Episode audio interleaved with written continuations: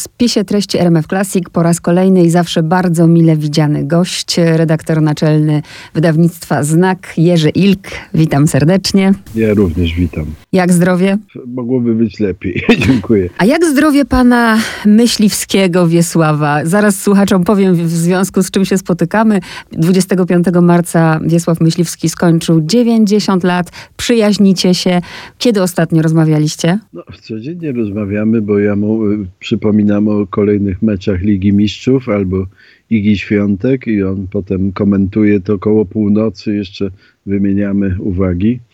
No i krótko mówiąc, ja bym chciał, mając tyle lat, być w takiej formie. To cudownie to słyszeć.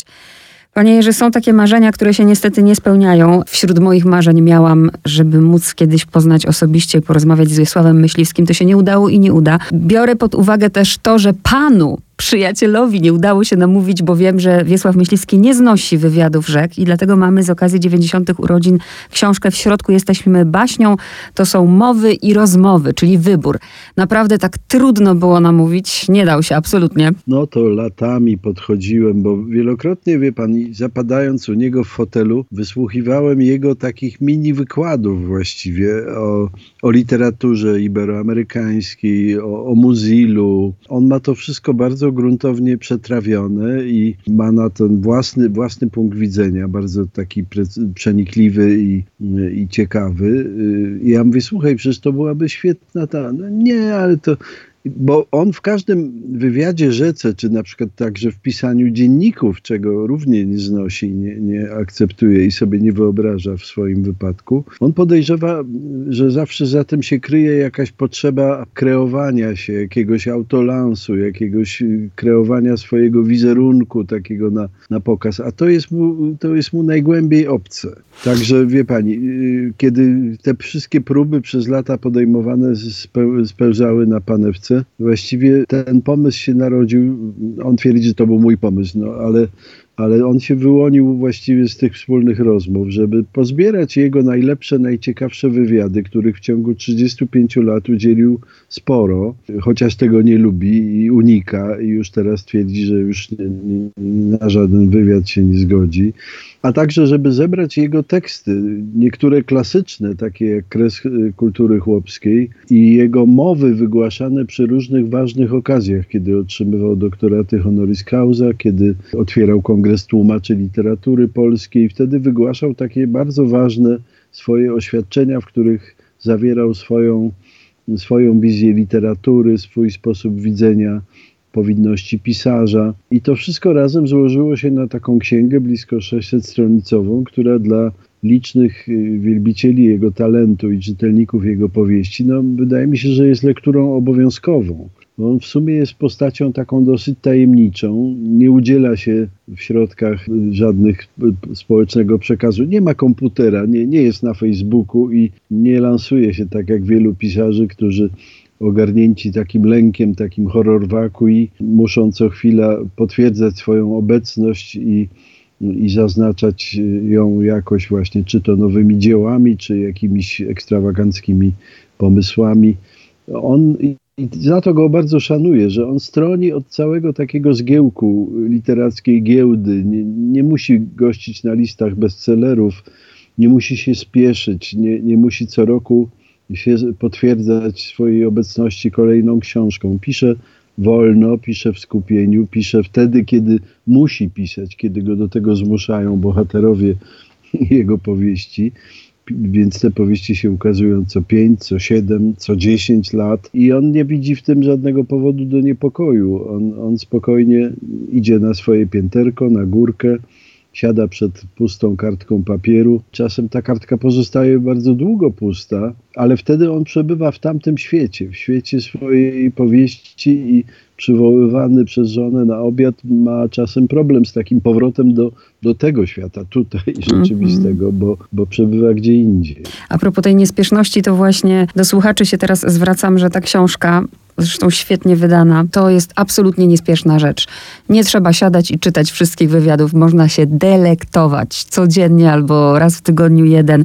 A w tej nocie wydawniczej jest informacja, że ostateczny wybór i układ tekstów właśnie pochodzi od autora, więc moje pytanie jest takie, czy był jakiś tekst tutaj albo jakiś wywiad, gdzie wy chcieliście, mówię redaktorzy Wojciech Bonowicz i pan, chcieliście, żeby on był, a na przykład Wiesław Myśliwski mówi, nie, nie, nie, nie zgadzam się. Nie, aż takich konfrontacji dramatycznych nie było, chociaż myśmy mu zaproponowali, czy on sam, on, on nam jednak ogromną tekę taką z papierowymi wersjami tych wywiadów y, prze, przesłał, ale myśmy mu przypomnieli jeszcze o różnych wywiadach, których nie miał i pierwotnie ich było trochę więcej, pierwotnie ich było około 28 chyba, ale potem sam Wiesław, y, eliminując powtórzenia, eliminując rzeczy, które mu się wydały mniej istotne, ograniczył to do takiego z best of i rzeczywiście to jest 20 takich wywiadów bardzo istotnych, treściwych, które w których on się nie, nie powtarza, a, a tam, gdzie się powtarza, to, to dotyczy to rzeczy takich, na których mu widocznie szczególnie zależy, które chce uwypuklić, podkreślić.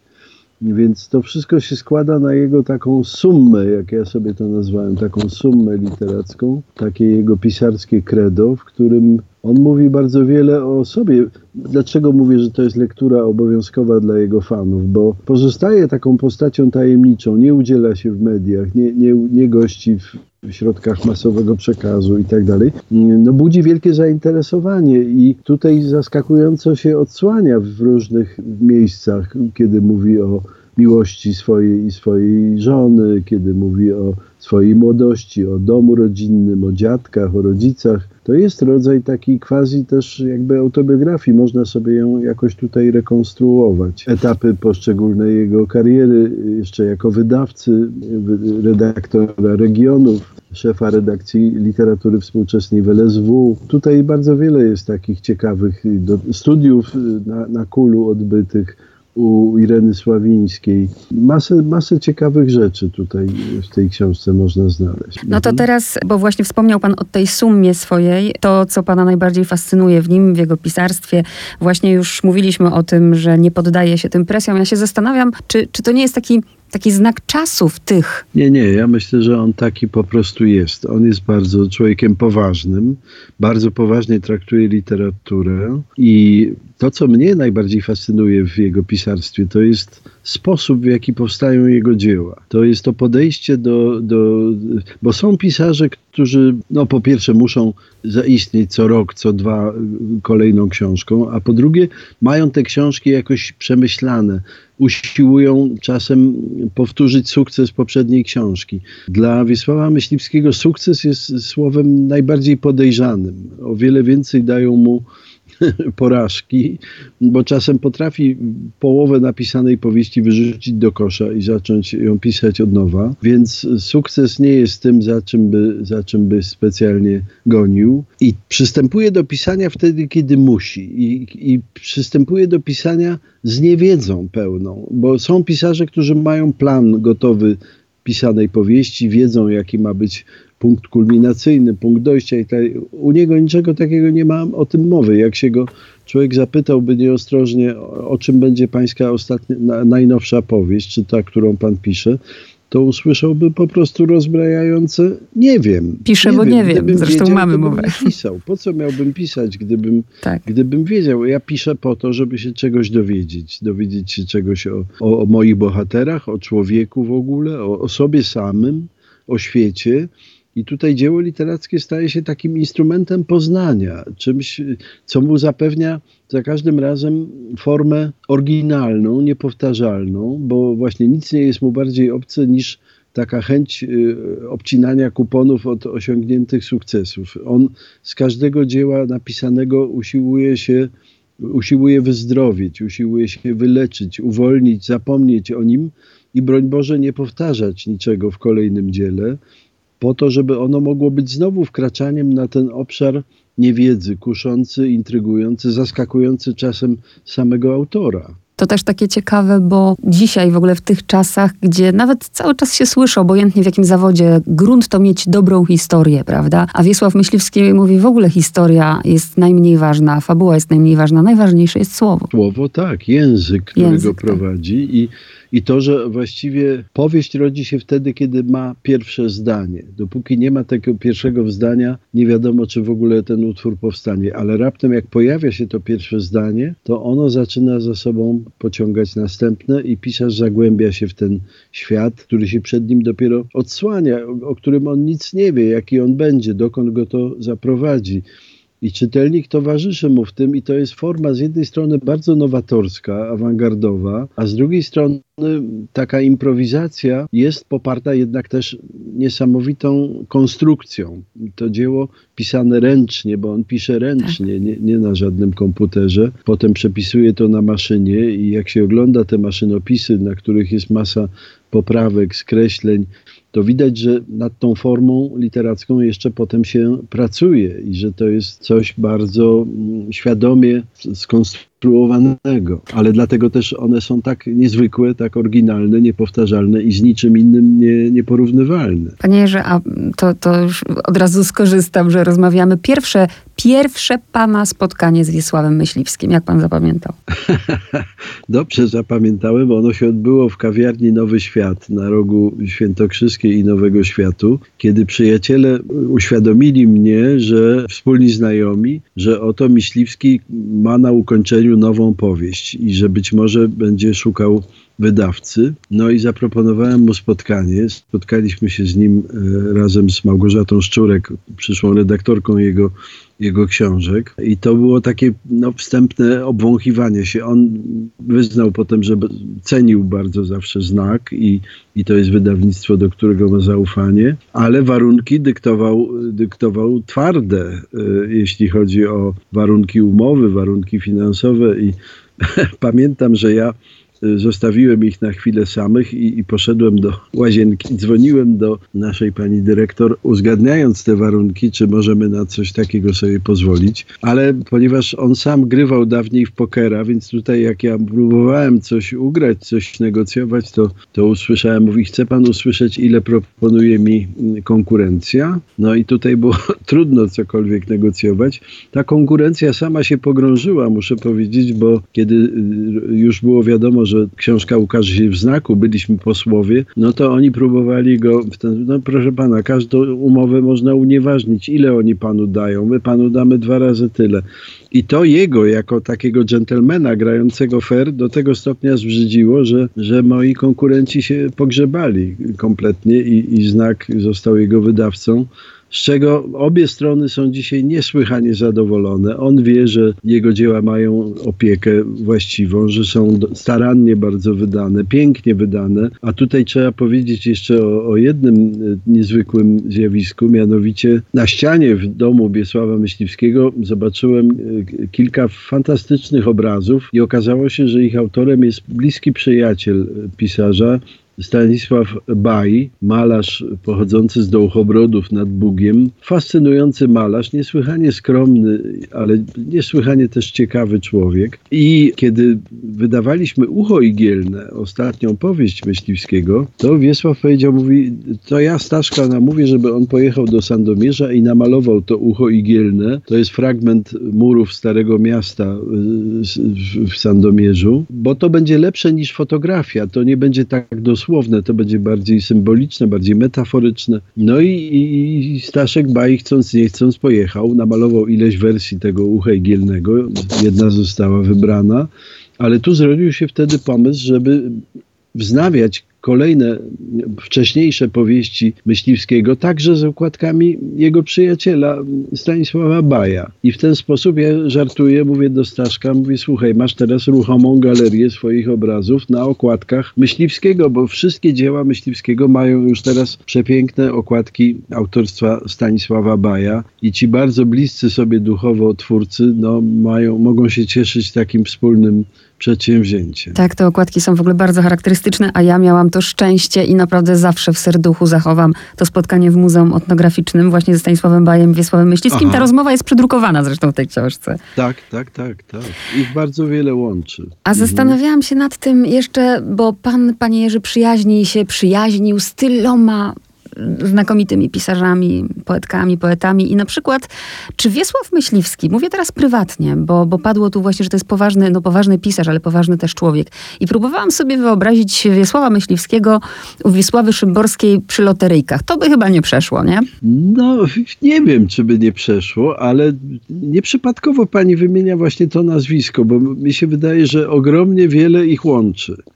łączy, ich, e, łączy ich umiłowanie do nikotyny i, e, i niechęć do tych, którzy usiłują im to perswadować. Wiesław, na wielu zdjęciach w tej książce widać, że on zawsze ma w, między palcami nieodłącznego papierosa. Podobnie jak Wisława, która nie znosiła, kiedy próbowano jej to i mówiła zawsze tak. Mówi, słuchaj, wszystkie literackie arcydzieła powstały wędząc się w dymie nikotynowym. Mówi, czy widziałeś Czarodziejska Góra, weź całego mana.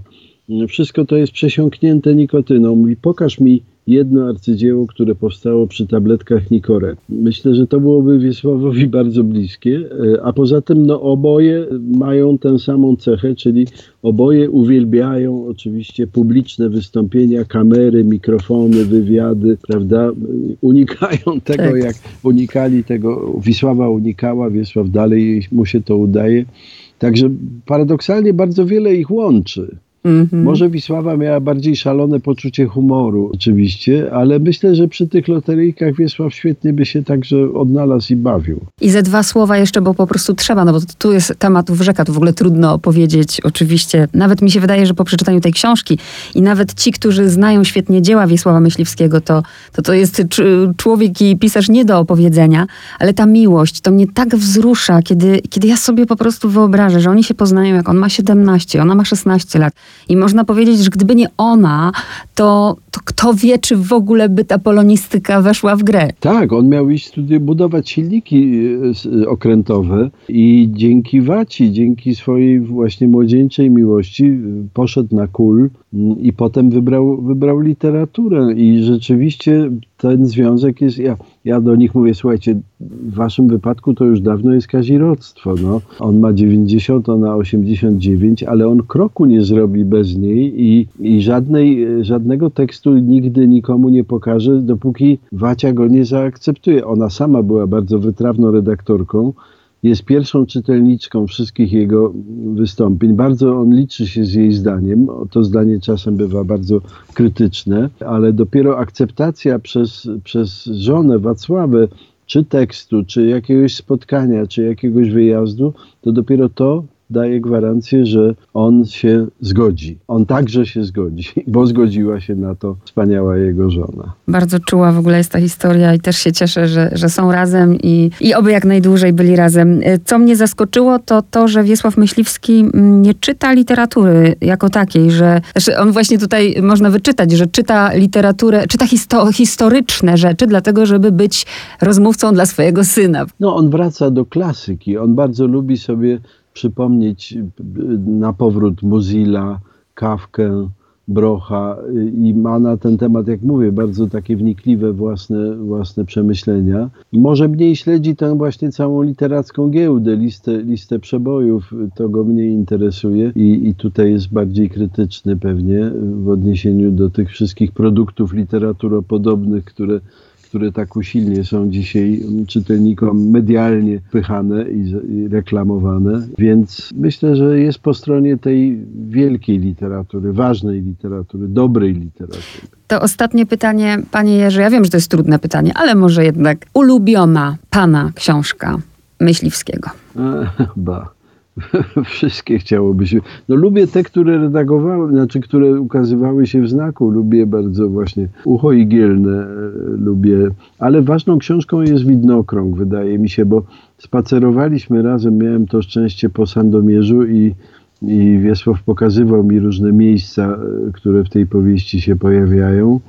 Oczywiście on bardzo przestrzega przed autobiografizmem, przed doszukiwaniem się w jego powieściach wątków wątków osobistych, bo są czytelnicy, które, którzy prawda, usiłują wyśledzić, gdzie mieszkały panny pąckie, gdzie to wszystko się działo, ale można chodzić po tym Sandomierzu właśnie z widnokręgiem w ręku i kościół świętego Jakuba, czy, czy wzgórze, na którym znajdował się dom rodziców jego, jego narzeczonej Wacławy te wszystkie miejsca tam, tam są. I to jest dodatkowa przyjemność dla czytelnika. Więc widnokrąg, ale teraz, wie pani, czytam na powrót sobie pałac i widzę, jaki to był eksces, jakie to było, jakie to było porwanie się na zupełnie formę w tamtym czasie niezwykłą.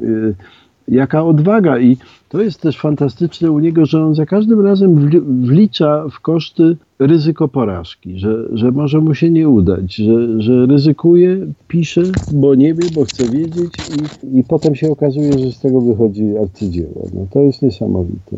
Jerzy Ilk, bardzo dziękuję. Dziękuję bardzo.